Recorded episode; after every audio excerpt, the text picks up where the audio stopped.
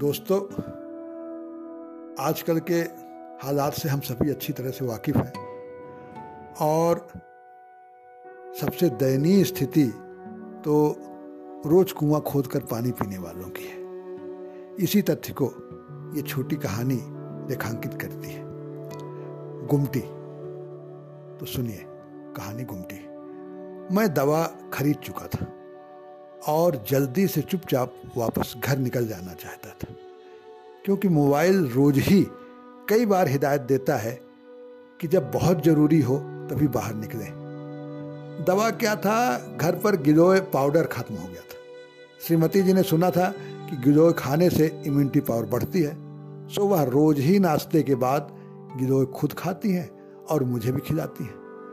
मैं सड़क की दूसरी पटरी से सिर झुकाए उसके सामने से निकला। वह एक स्टूल पर बैठा था, मास्क लगाए। ग्राहक एक भी नहीं था। उसकी गुमटी भी आज नहीं थी। वह सड़क से हटकर कुछ दूरी पर कुर्सी रखे था, जिस पर ग्राहकों को के बाल काटता, दाढ़ी बनाता था। धूप से बचने के लिए बड़ा सा छाता तान रखा था।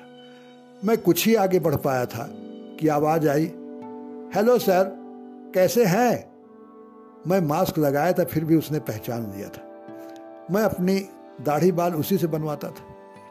वह मेरे सिर को अच्छे से पहचानता था। अब मैं आगे नहीं बढ़ सकता था। अतः वापस आकर उसके सामने दो गज की दूरी पर खड़ा हो गया।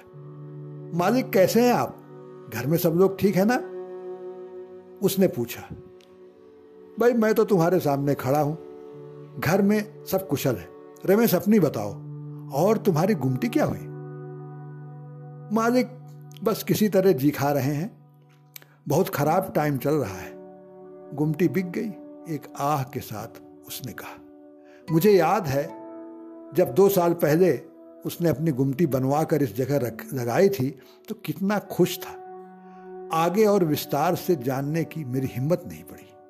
सभी को पता है लॉकडाउन के बाद ये चार पाँच माह कितने कठिनाई के थे। सबसे ज़्यादा मार तो रोज कमाने खाने वालों पर पड़ी।